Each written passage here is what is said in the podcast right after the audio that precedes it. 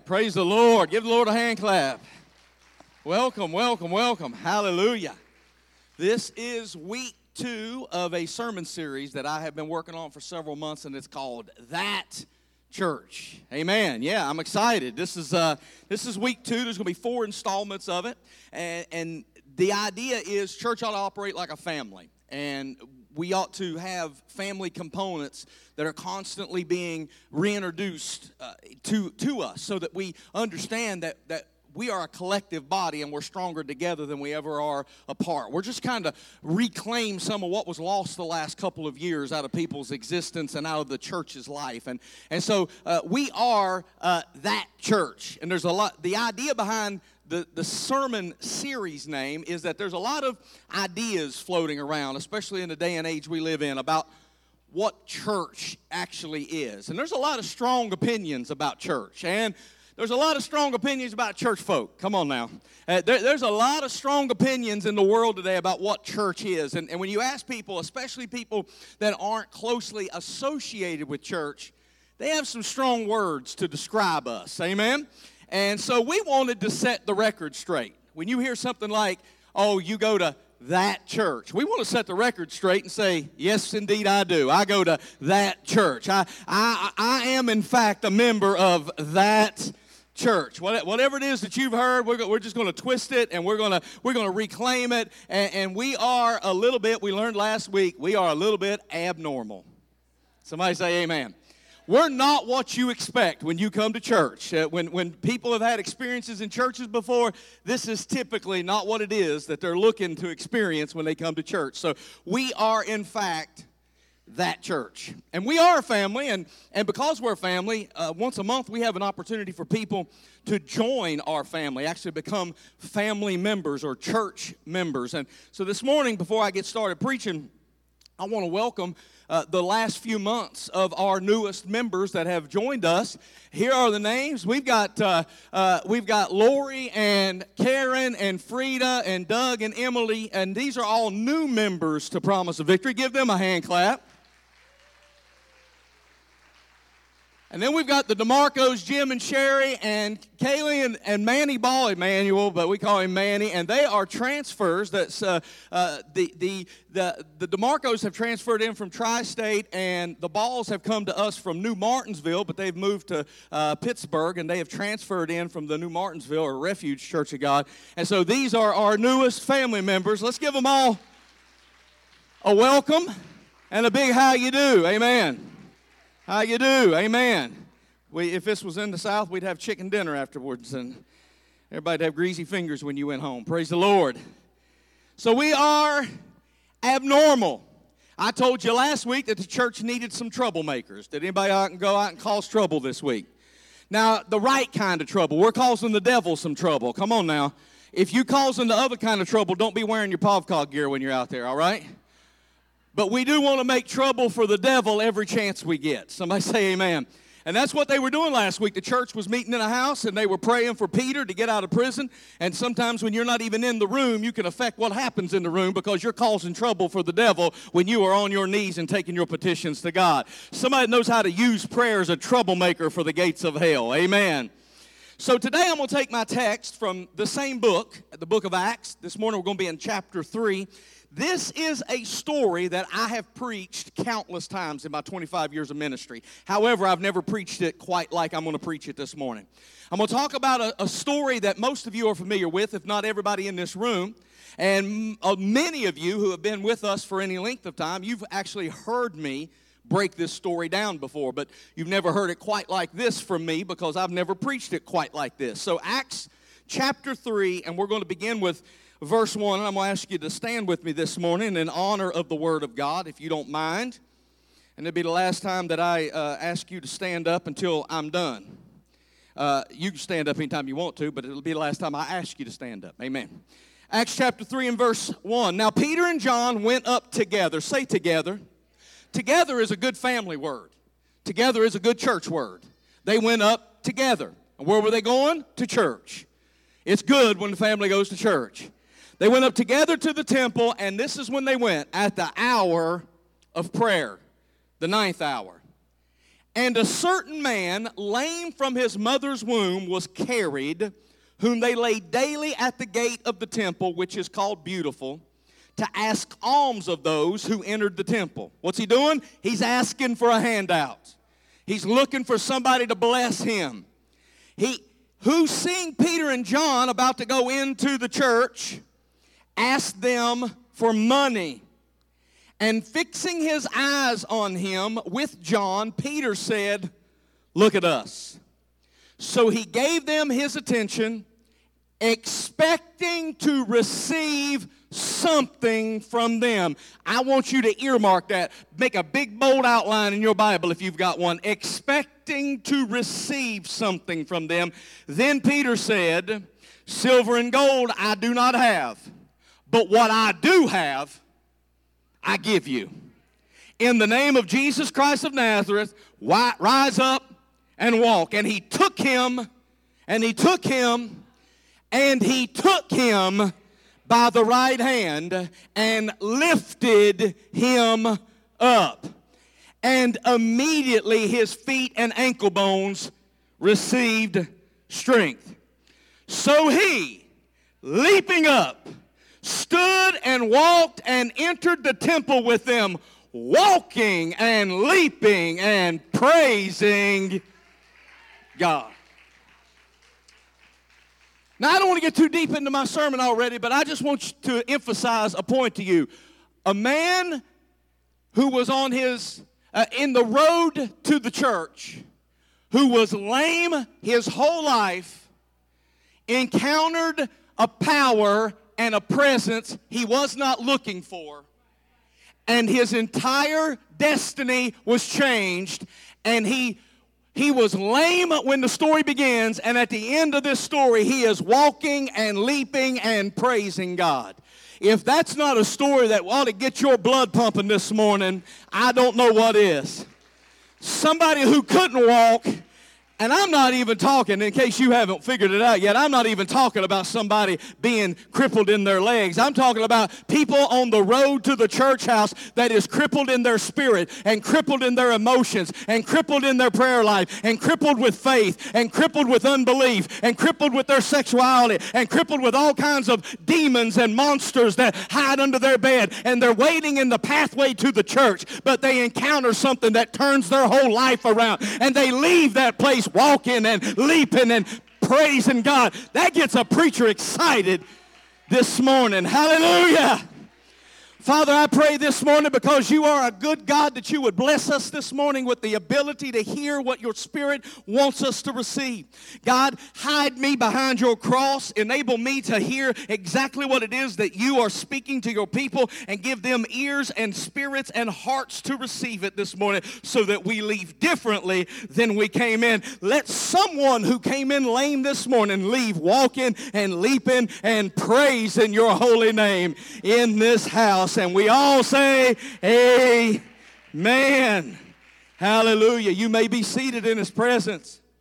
So let me break this story down for you, and I will continue to do so as I preach this morning. First of all, let me say that just a few days prior to this, everything in the world, in their world, had changed. The Holy Spirit had descended. Uh, it it filled everybody in the upper room. The Bible says there was 120 in the upper room, and the Bible fe- says that the Spirit fell on them, and they didn't stay in the upper room. They spilled out into the streets.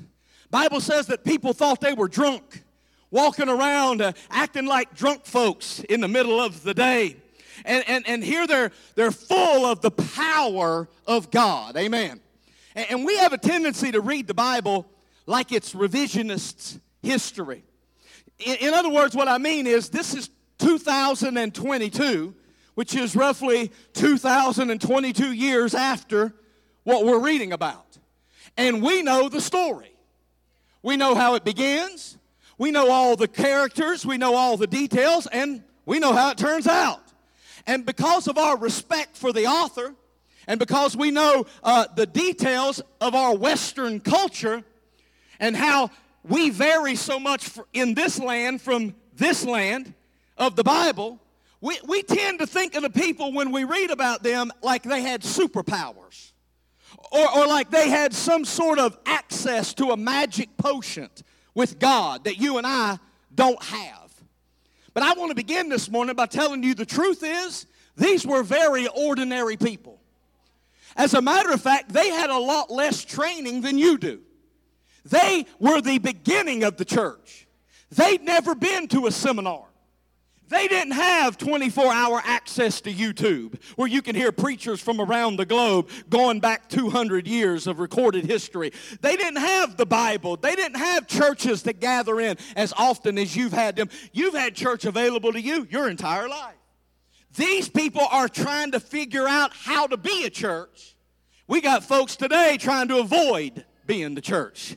And, the truth is, these ordinary people had families. They had bills to pay.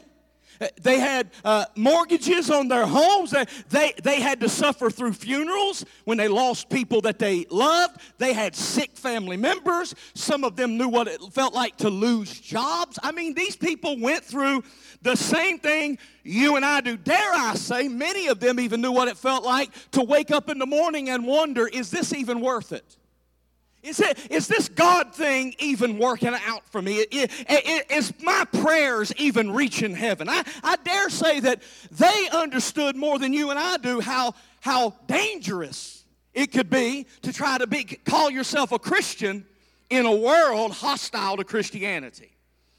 So, so when we look at the early church, I've been, in, I've been in Pentecost my whole life on and off.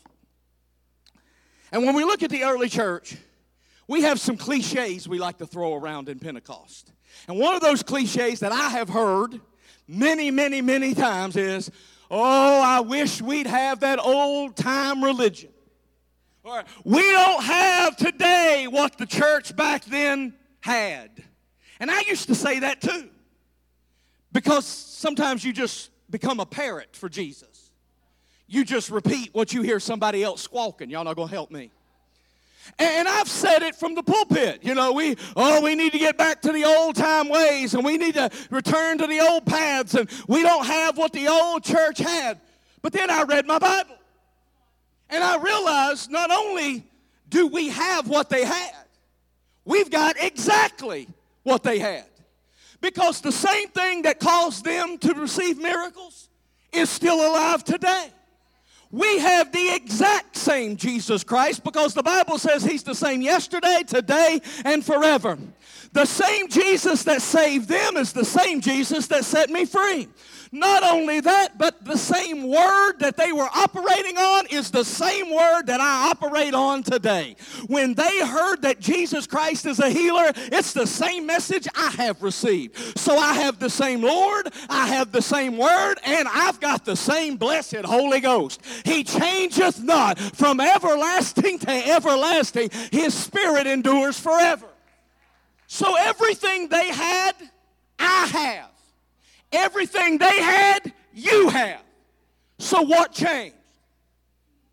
If we don't have in the church what they had, it's not because it's not available. The better question is, what did they do that we no longer do? That's what we're going to talk about this morning. If I had a secondary title for this message, it would be, Why do you even come? I know some of us come to church for different reasons. Some folks come out of habit. Some people come out of ritual. Some people come because, you know, that's what good Christian folks are supposed to do on Sundays. And, there's all kinds of reasons why people come to church. But my question to you this morning is why do you come? Some people say, well, I know why you're here, Pastor. It's your job. Yeah, but I could get another job. I'm not without talent and skills. I could go out and find another position. I, I was coming to church before I was standing in pulpits. Before I'd ever preached a message, I came to church faithfully. Before I ever preached a, my first sermon, I was serving in the church. Why do you come to church? As a matter of fact, why don't you just look at a neighbor and ask him, why are you here? Just, just uh huh. I want to introduce you this morning to our theme. If we're going to be that church, now I know some of y'all are flirting because you, you look at them and say, Why are you here? And he said, Because you, sweet thing. I know what's going on out there. No matter why you're there, no matter why you're here, I'm just glad you're here in the name of Jesus. So, so, so they were totally ordinary people who got extraordinary results. And, and, and what if I were to tell you that what separates us from them is that we are satisfied being normal? The early church was not satisfied unless they were seeing the abnormal. Now, last week I told you that we're abnormal because we need some troublemakers. This week I'm going to tell you that we are abnormal because we believe what the early church believed that church folk ought to be just a little bit crazy. I thought I might get a shout right there. All my crazy people say amen. Just, uh, I got any crazy Christians in the room? Yeah, yeah. Yeah, yeah. See, see, see, today we're to we're to reclaim one of those words that most churches don't want to be called. See, see, when, when you go out and you say to somebody, oh, I go to Promise of Victory, they're to say, oh, you go to that church. And what they mean is, oh, you go to that crazy church. I heard that preacher sweats and he spits and he runs all over the house. And I've heard that people cry in the middle of service and they run to the front of the, oh, you go to that crazy church. And I want you to come uh, with your that church shirt on and bury your ankle bones down underneath you, stick your chest out and proudly proclaim, that's right, I go to that crazy church. We are just a little bit crazy. But see, I want to tell you what crazy really means. Because some people, when they say, oh, you go to that crazy church, what they mean,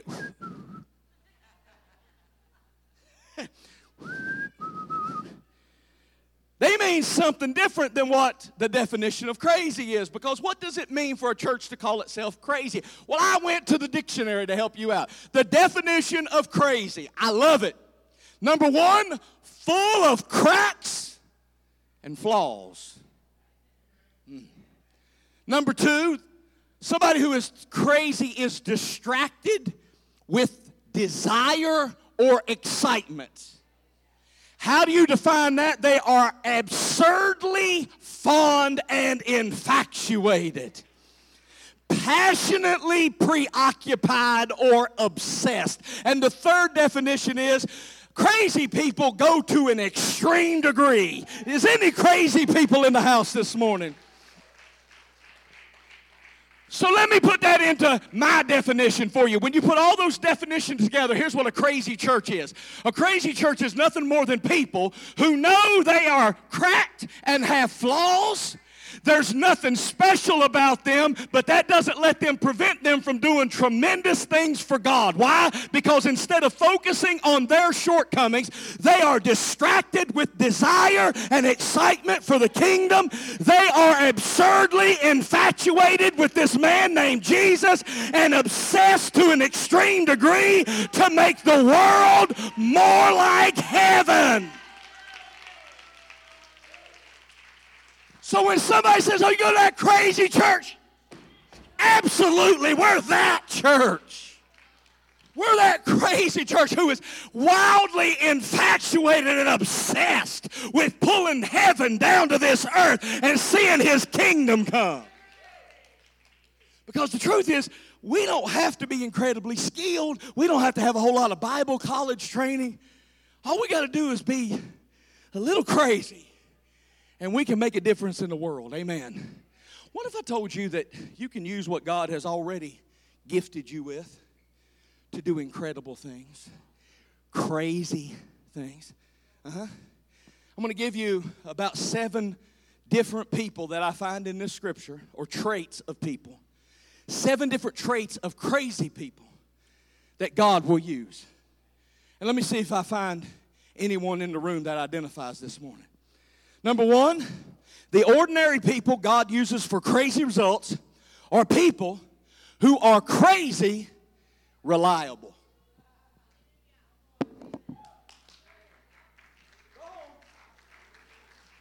Y'all just go home and work on that one. Because I know some of y'all don't got no clock. People who are crazy reliable. Pay attention to the story. It's three o'clock and Peter and John are on their way to pray. Jews in those days prayed on the hour. They didn't wait until a more convenient time. At 12 o'clock, they prayed. 9 a.m., they prayed. 3 p.m., they prayed. 6 p.m., they prayed. It's 3 o'clock. They may have been in the middle of something else, but they were doing the right thing at the right time. See, reliability is becoming a very rare trait these days. People don't want to do what they're supposed to do, they want to work their own hours. They want to follow whatever rules and whatever laws they feel like, and they don't want to make any commitments. Being reliable is a ministry. Being faithful is a ministry. If you don't believe me, and I can tell by my sparse hand claps and amens that you did not, people say all the time crazy stuff. Crazy stuff like, I want the Lord to use me. Really? Really? Did you know that we've been looking for nursery workers for like 19 years? I just want to be used of the Lord. Really? Because the cleaners have been begging for help for like 20 years in this place. Hello. See, reliability is just the act and the ministry of showing up. And when people say, I want the Lord to use me, what they really mean is, I want the Lord to do something really big and do it through me as long as I don't have to do a whole lot of the work. But, but being willing to do the right thing every single day is often the difference between ordinary and crazy. Let me explain something to you. The ministry of showing up is sometimes all it takes for the Lord to do crazy things in your life. You never know what's going to happen in your marriage just by you doing what you're supposed to do just by you showing up every day and keeping your temper and keeping the peace and not saying what's on your mind, just because it comes across your cranium doesn't mean it should come across your gums. You never know what the Lord will do in your uh, everyday, your your life, your existence on your job. You never know how close you are to your healing. Just by you doing the right thing every day. I'm going to keep believing. I'm going to keep coming to church. I'm going to keep praying. I'm going to keep doing the right things. Obey God, do right things, and you'll see crazy results. In other words, if it's important to God, it should be important to you. Here's what crazy people understand I got to do crazy stuff like work hard, do my best, love God, love other folks take care of my family, go to church, read, read the word, pray, listen to the preacher, try to apply what it says. Doing the right thing sounds crazy in this world today because everybody's all about feelings now. If I feel like it, I'll do it. If I don't feel like it, I won't. The reason the early church was crazy was because in today's society, doing the right thing stands out. It makes you abnormal. When folks say, "Oh, you want to go out and get tore up tonight?" No, I don't do that no more because that was the old me. But the B, the, the, that was the BC me, the, the new and improved version of me, the new creature of me. I don't live like that because I got I got this man named Jesus. Y'all to meet him sometime because he just revolutionized my life and turned my life around. What do you mean you can't you can't go to church and do this? Oh, you got so churchy. Did you get religion? No, I didn't get no religion. I got a man named Jesus who knew who I was and loved me anyway and pulled me up out of that, turned my life around and set me on a different path. So, so, so that's, that's the first crazy folk I'm looking for. The next one is people that have crazy responsibilities. Bible says in verse 5 that this brother was sitting at the gate expecting to receive. Uh-huh.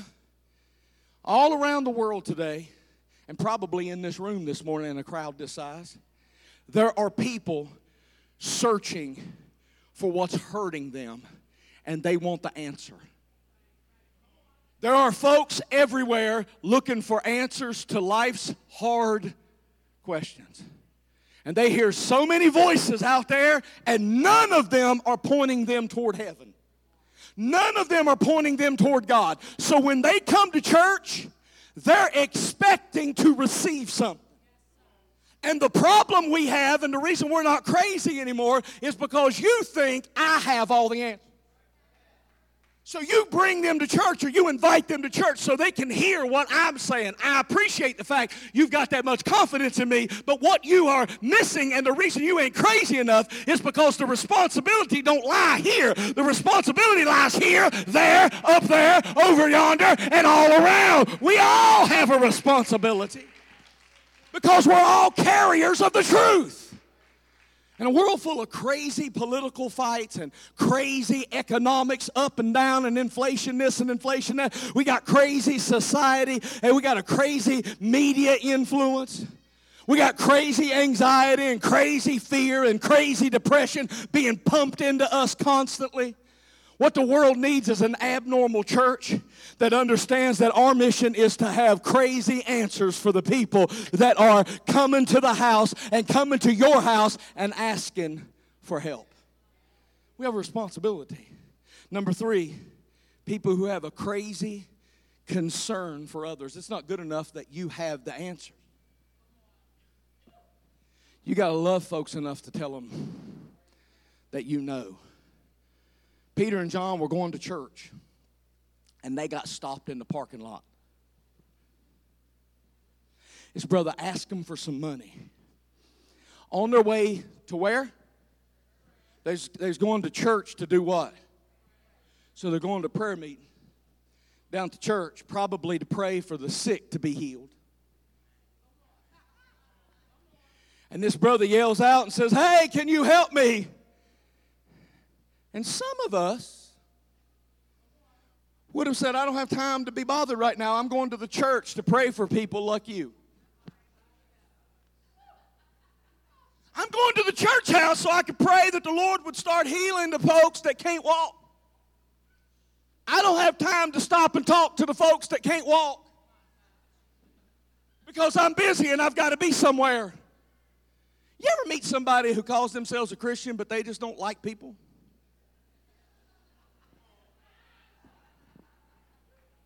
Are you one of them people? That say you love the Lord, you love Jesus, but his children get on your last nerve? Listen, have you ever met somebody that don't have nowhere to be and you're trying to get somewhere? And they see you and they ain't seen you in a minute? And they just want to chit chat? Hey, man, it looked like you had a great vacation three years ago. Let me see them pictures. Well, I'm on my way to a meeting right now to make sure that I can put bread on the table, but uh, sure, let me just stand around and do nothing since you have nowhere to go. See, when somebody don't have nowhere to be, they don't understand the urgency of somebody that's on a mission. Peter and John were on a mission, however, they had concern for this crippled brother. Did Peter and John have somewhere to be? Absolutely. Did they have something to do? Without a doubt. Did they have prior plans? Yes, they did. But God will do crazy things with people who love people. It is quiet in this mortuary.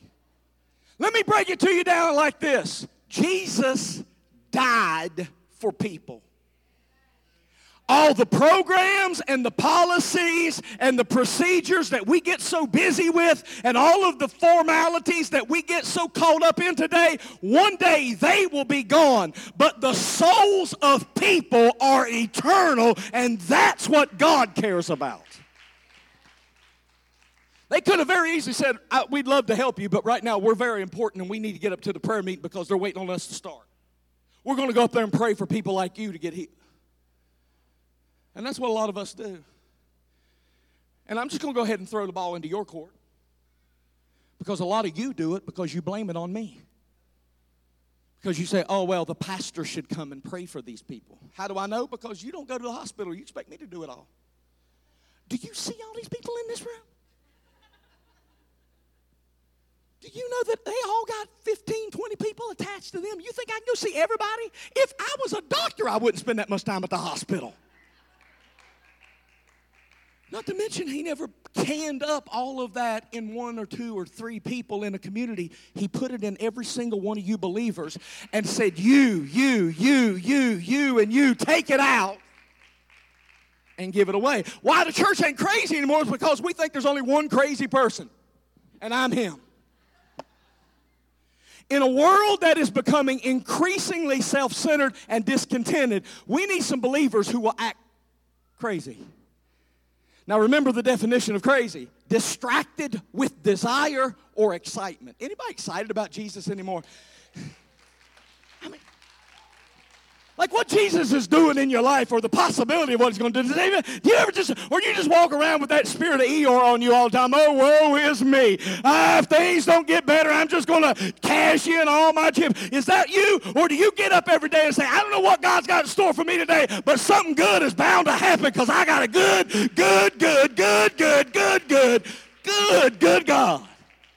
See, see, see, what would have happened to this brother if Peter and John would look at him and says, my gosh, every time we come to church, we have to do everything. Ooh. Ooh, it got quiet in here. What would happen if Peter and John would have said, Every time we come to church, we have to pray. Or what if they would have said, Every time we come to church, that's the same person in that altar every time. Why don't they get their stuff together? What would have happened if Peter and John had that kind of attitude that some of us have? Besides, wait a minute, wasn't you the same person that was asking the Lord, Lord, please use me? And then when you've had the opportunity to be used, you. Let me tell you that every church has, because I'm old and cantankerous and just tell the truth now. Every church has two different kinds of people servants and critics. Oh, and it's not exclusive to the church. Your job has the same two people. The PTA has the same two people. Your kids' little league team has the same parents. The servants and the critics. Both the servant and the critic both see the same problems. If you're in the church, you see the same problem as the critic. The difference is the critic gets attention, the servant gets busy.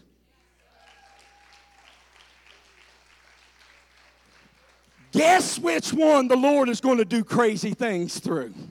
Uh-huh.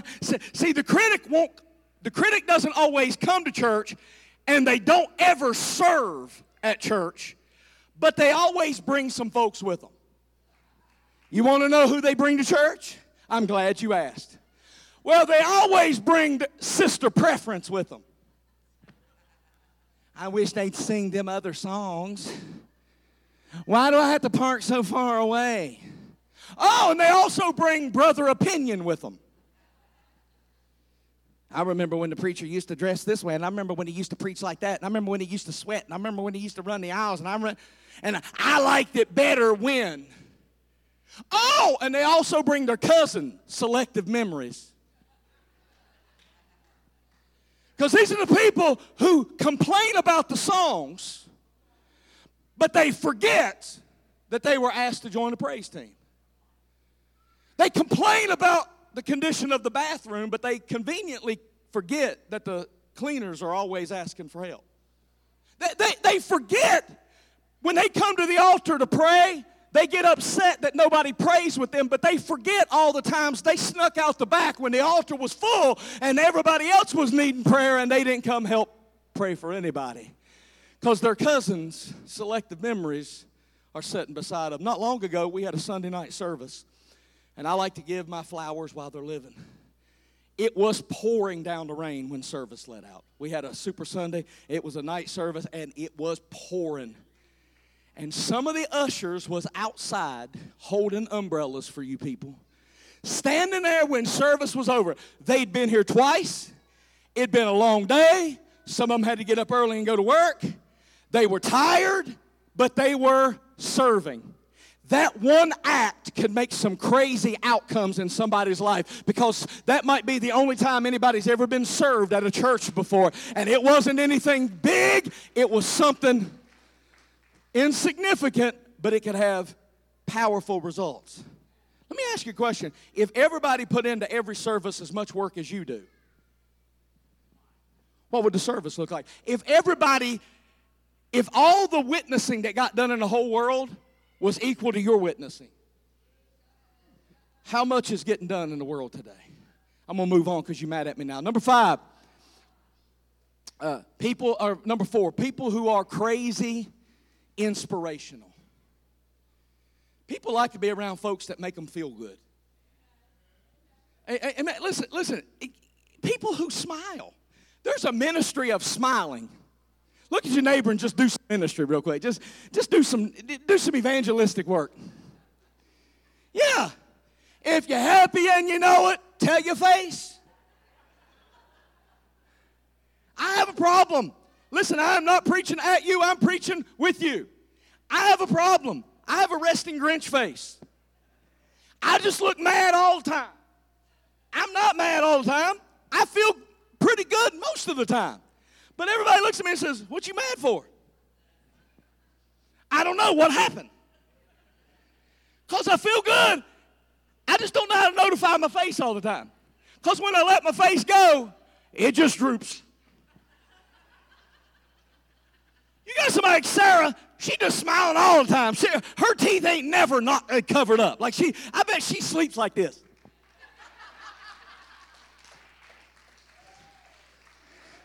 Like I thought a while back, I thought a while back, you probably got to sleep with some of them blinds, uh, some of them covers over your eyes because your room's so bright from your teeth shining. Because she just never, she never don't smile. I don't ever smile, she never stops. So somewhere in between us, you fall. Okay, so, so people like to be around people who motivate them. So when you walk into a room, when you if you if you really want to know if you're inspiration, when you walk into a room, ask this question. Did I walk in looking for somebody to say something to me, to inspire me, or to help me, or did I walk into the room to help somebody else? Because people that are inspirational walk into that room wanting to make a difference in the room, not to be have something given to them. So, so, so, so, so just look at your neighbor and say, You're going to be glad you sat here today. Yeah, I'm, I'm about to inspire you something else. Woo! And speaking of that, We've got a, a testimony from one of our families. Uh, we've been asking families each week to share uh, with us about what that church has meant to their family. And one of the most inspirational couples that I know is about to testify this morning. I like to think that being part of the Promise of Victory Church of God has been pivotal for me because I was born and raised in church, always had a good solid foundation but it seemed like after I came to Promise of Victory and heard Pastor Mitchum preach, I really felt more engaged with the word and felt like it helped connect all the dots. So for me, it was really the missing piece. Um, same with me. I, I was, uh, I got away from attending church. And when Deb and I started seeing each other, I said, I'll go to church with you. And it was one of the best decisions I think the Lord had definitely guided me here. And um, coming here every Sunday is the first time I can honestly say that I really look forward to coming to church. I mean, I can just feel it inside of me. And with Pastor Mitchum and the praise team and the fellowship and seeing everybody that's so engaging in the word, it is it just fulfills my life and and it's definitely where I'm supposed to be. And uh, yeah, that's, and, uh, and I think to dovetail on that, when I look at the blessing, I look at the blessing that Sam and I have been married here. So we were able to be part of that with, with Pastor Mitchum and just a sense of community. And I feel like kudos to Pastor Mitchum because I feel like one thing, he is relentless in the pursuit in trying to get people to understand the importance of God, the importance of church, the importance of community, and really doing what he can to put it in real terms. Yeah, like now. exactly. Yeah. Well said, Sam. Like to just make it real. It's biblical, but it's real. That's the blessing of this church. And um, and you know, religion can be fun, and yeah, spirituality can be fun, and he makes it fun. The praise team makes it fun, and the church. I've I've never been involved with a church. I've been involved in two two past ch- churches, religious organization, but this church really has an outreach program and really does seem to care about the community. Mm-hmm. That's why they moved. That's why we're where we're at. Yeah, I do. I love the sense of community that's part of this church, and I think that's all thanks to Pastor Mitchum and Sister Amanda. They really spearheaded. They really truly live and breathe a sense of community. This is a wonderful place to yeah. be. And for me, um, if I was an automobile, like you have to take your car into a shop every six months to keep it running. Mm-hmm. You have to get the oil change, your brakes. Well, this is my spiritual recharge. Yeah. You know, if I was an automobile every Sunday, you have to come to church and you have to get that spiritual tune up. Yeah. And promise of victory, Church of God, this is where you get your spiritual tune up. And unlike a car every six months, you got to come here every Sunday. Yeah. And it, this is the first time that I can say that when I come here, when I leave, I do think about the word and just what I've heard through the praise team and the interaction with the with the congregation that it does keep me the whole week. Yeah. And it does take work on our part, but the foundation here and the strength of the word here I think is is phenomenal. I agree. I think honestly, I think we're better people because we come to promise of victory. Yeah. We and truly I, try to live what we learn here. And I have it all. Well, God, but then his conduit, Deb Fluharty. That's why I'm here. We love you. yeah, we do. We, we love this church.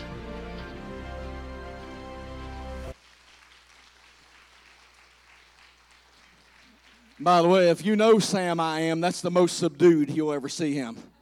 He's usually he's usually about, about, about, about a thousand miles an hour. She must have been standing there going, "You talk slow." He's he's he's like Sarah though. He's always smiling, always inspirational. Um, and and they weren't able to be with us this morning because they recently got married, and she's selling her house, and they had to pack their house up and and get moved today. So that's why uh, they're not able to be here. But they were with us anyway. So, amen, amen. Are you ready for the rest of this message? All right, you crazy people. Number six, or I'm sorry, number five. People who are crazy generous. Wow, not one amen. Well, let me help you because some of y'all thought I was getting ready to pass the offering plate again. Peter looked at this man and said, Such as I have.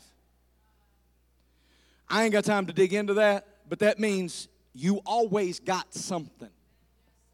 You've always, God has not sent you out ill equipped. He has given you, provided for you something. He said, such as I have. See, crazy givers find a way to give, just like takers find a way to take. Givers will give if they don't have a dime in their pocket because they'll send a card, they'll send a text, they'll provide a smile, they'll give a hug, they'll come over and offer to watch the baby so you can catch your breath for an hour. They'll give something. There's two kinds of people in your life. Just like there's two kinds of people in a church, there's two kinds of people in your life. Here are the two kinds of people. There are those who lift. The Bible says Peter reached down, grabbed him by the hand, and lifted him. There are people who lift, and there are people who lean. Know the difference because one of them picks you up the other one requires you to prop them up. And they're exhausting because you have to always provide strength for them to stand. Because you have to hold them, lifters hold you. And if you want to love the world like Jesus loved the world, you're going to have to get crazy and go beyond where you're comfortable. That's why I can't ever uh, get in this pulpit and not tell you that Jesus don't see things the way we see things.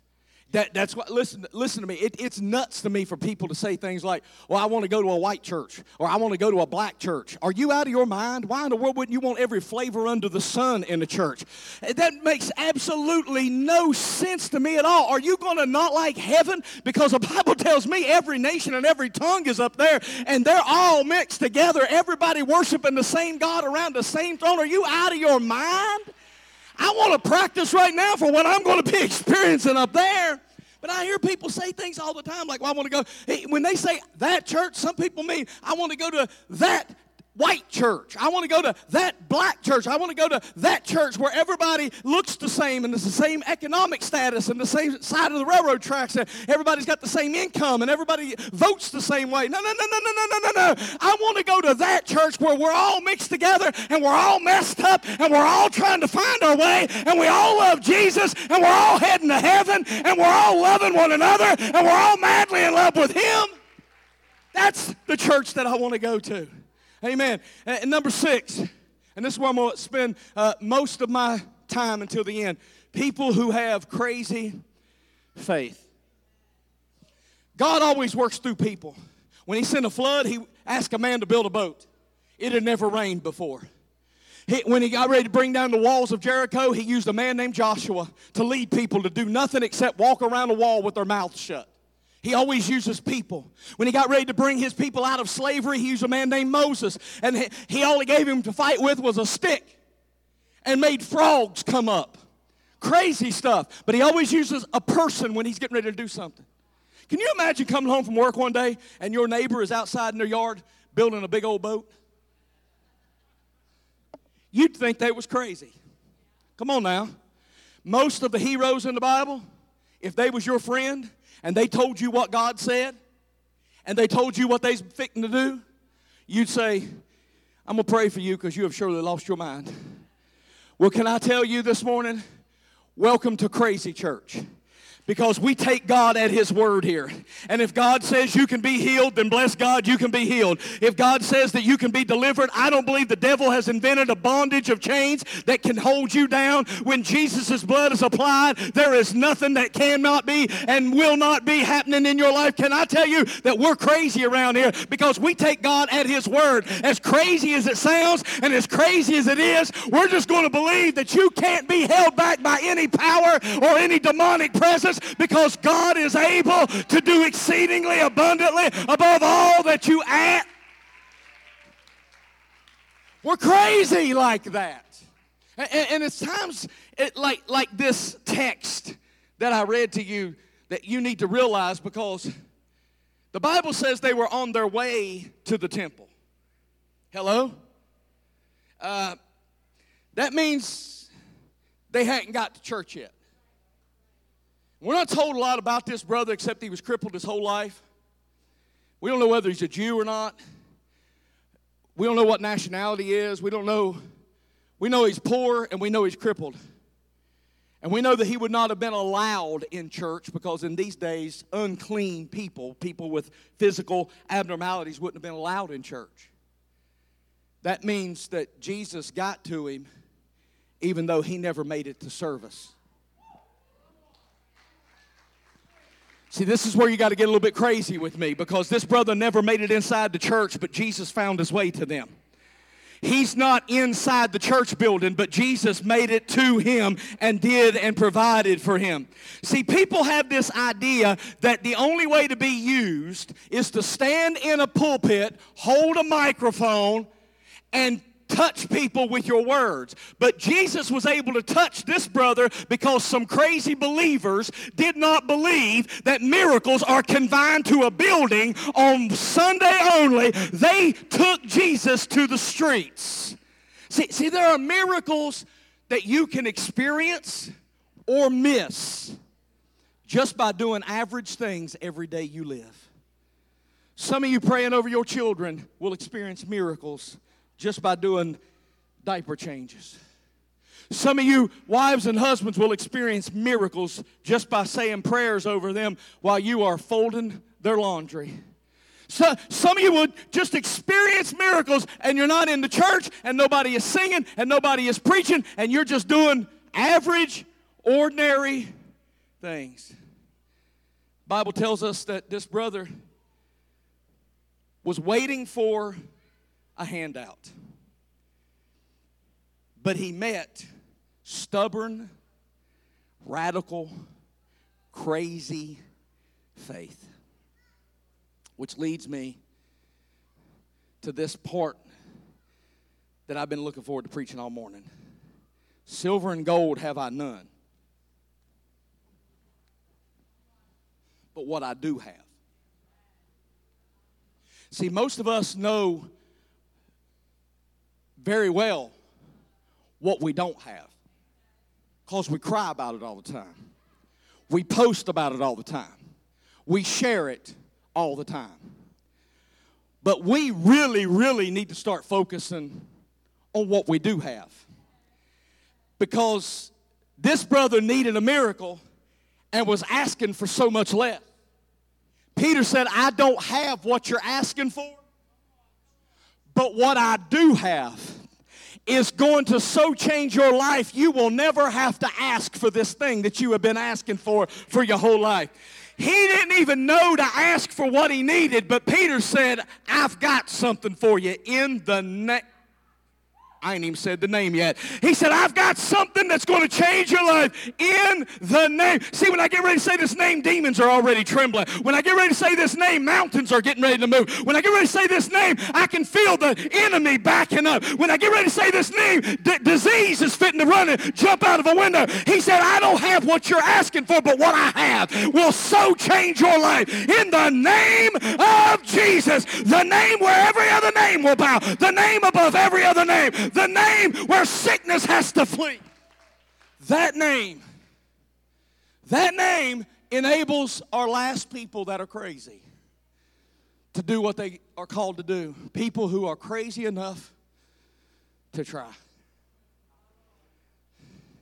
The Bible says, in the name of Jesus, Peter lifted this man. Uh, do you know how bold you got to be? An ordinary man named Peter did an extraordinary thing because he serves an extraordinary God. And in fact, with all due respect, when I'm going through trouble, there are people I don't answer their phone when they call. Because there are people that I know are not crazy enough to try. They have the spirit of Eeyore, and they are calling to rain on my parade. And if I feel bad now, Wait till they're done with me. And I don't need folks that's calling to knock me down. I need folks that's calling to lift me up who is willing to try, who knows that my God is able to he, somebody that's crazy enough not to focus on what I have lost, but to focus on what I have left. He said, Silver and gold I don't have, but what I do have, I will give to you. I've got the answer, I've got the supply. See, see, some of you need to get up every day and instead of complaining about what you don't have, you need to wake up and say, What I do have is enough. What I do have will get the job done. What I do have, his name name is Jesus. Do you hear me, problem? What I do have is enough. Do you hear me, sickness? What I do have is enough. Do you hear me, depression? What I do have is enough. I don't have the right meds. I don't have the right job. I didn't get the right promotion, but what I do have is enough. Some of you don't need the counseling, you need the name. Some of you need to get up and just every day proclaim over your backslidden children I don't have the direction to give them, but what I do have is enough. Some of you need to just look at your checkbook, and as crazy as it sounds, instead of complaining about what you don't have, say, I believe what I do have is enough. And it was during the hour of prayer, but what made the difference was he expected to receive something. He expected to receive something. He expected. He expected. Did I read that right? He, he was expecting. He asked him because he. He asked him because he expected. One came. So, so, so what I want to know is, because I know you're asking God for stuff. But before the asking has to be the expecting. What provided the crazy result was someone who was crazy with expectation. That even though he had never walked, he expected. Even though Peter wasn't asked the right question, he expected God to do See, I just, I just, I just wonder, I, just, I just wonder if anybody has ever realized you find exactly what you're looking for.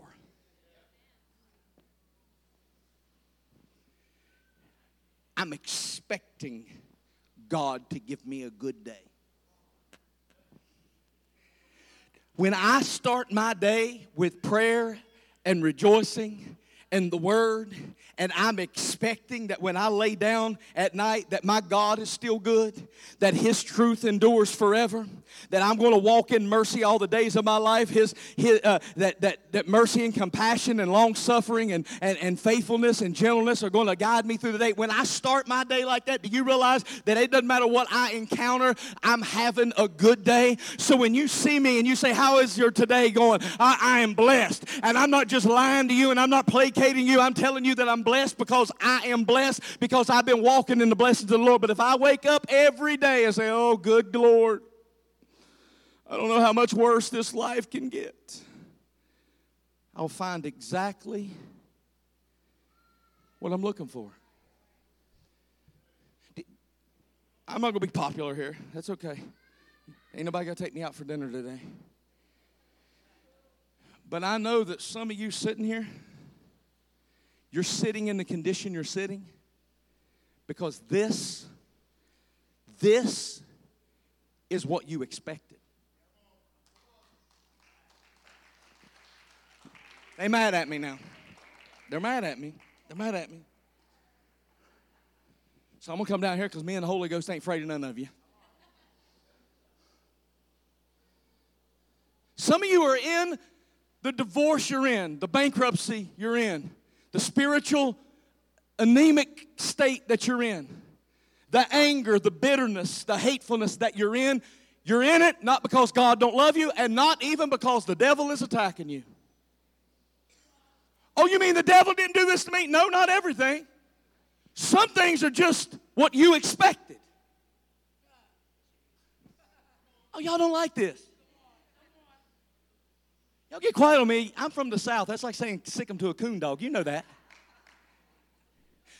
Listen, some things are not the devil attacking me. It'd been real easy for my wife to get up here today and say, Well, the devil is in the, the, the, the booth up here trying to knock the roof down for our praise and worship team. Can I tell you the devil didn't have nothing to do with that? That's a broke hinge on something that should have been took care of a long time ago.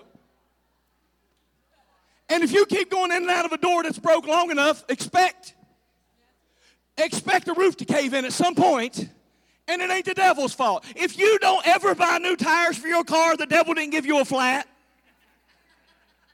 If you never change the oil, the devil didn't blow that engine up. That's your negligence. You ought to expected that to happen. Some of you are sitting here this morning in a condition and you've been praying and begging and pleading with God to change something, to do something.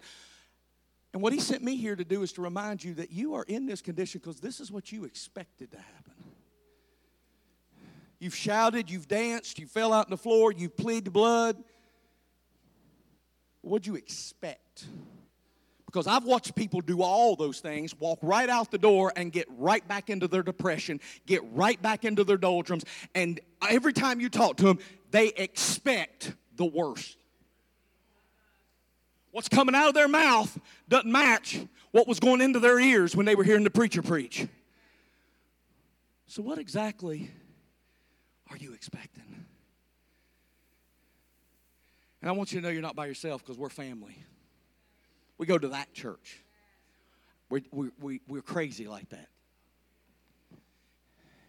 So I want to know if there's anybody in here that's crazy enough to not just expect for yourself, but to be willing to lift your neighbor and look them in the eye and say, I don't know what you're going through. I don't know the battles you're in, and I don't know the fight that you're enduring, but I do know who holds you in his hand. And in the name that is above every other name, stand up. In the name that's above every other name, quit wallowing in self pity. In the name that's above every other name, quit thinking that where you've been is where you're always going to be. In the name that's above every other name, be healed, be whole, be resurrected, be lifted in the name of Jesus. Are there any people in the building crazy enough to lift a neighbor? Even though you don't feel it for yourself, you can feel it for somebody else. Is there any crazy believers in this house this morning? If there is, stand to your feet with me all over the building because I, I want to know if there's anybody that's connecting with this word.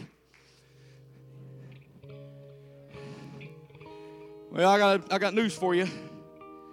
Because of what's about to happen, devils are upset. Sickness is trying to hide. Because they know what happens when folks get crazy. I want to know if there's any lifters in the house. I, just, I, I just want to know if there's anybody in the house that's expecting. Come here, but come here. Come here, Rachel. This is my daughter in law. She's my favorite daughter in law. And uh, she's carrying little Veda, my first grandbaby.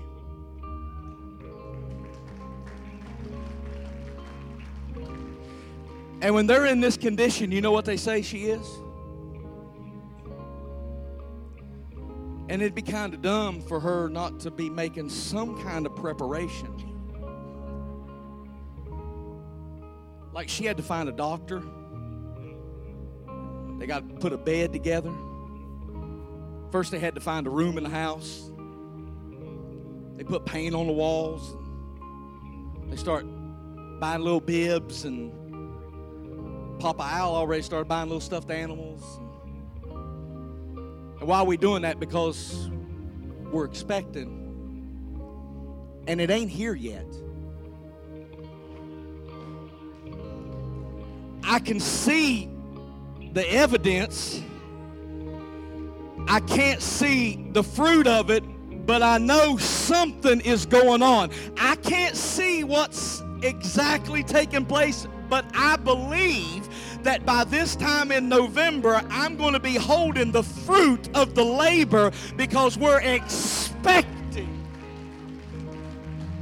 just wonder if there's anybody in here crazy enough to say, I'm pregnant with expectation. I know my marriage hasn't been what I wanted to be, but I'm expecting things to turn around. I know my children have been lost for a long time, but I'm expecting things to turn around. I know I haven't always walked with Jesus the way I want to, but I want a closer walk with him. I'm expecting him to turn my heart and do great things with me. I wonder if there are any expectant people in the room. Are you expecting? What are you living in? You're living in what you're expecting. Do you want to change that? Do you want to change it? If you do, right now, right now, right now, if you want to change in your life, here's what I want you to do. I want you to find somebody else who's also expecting. And I want you to gather with them and I want you to lift one another. I want you to hold hands. I want, if you're not comfortable holding hands, put your hand on their shoulder. If you're not comfortable doing that, just speak to them. I want you to find somebody else who is also expecting. I want you to begin to lift each other. Don't you ask for a thing, but I want you to speak to God on their behalf and say, God, I lift them up to you right now. Wherever they are weak, I want you to make them strong. Wherever they're deficient, I want you to bring strength. Wherever they are fighting, I want you to bring them a victory. Will you do that? Will you find somebody right where you are and begin to speak life into them. Begin to lift. Begin to have expectation that God is going to do something great in their life. My God in heaven. All over this room. Jesus. Jesus. Lift each other, saints of God, lift each other. Don't be selfish. If you're expecting something, share it. Pass it on. My God.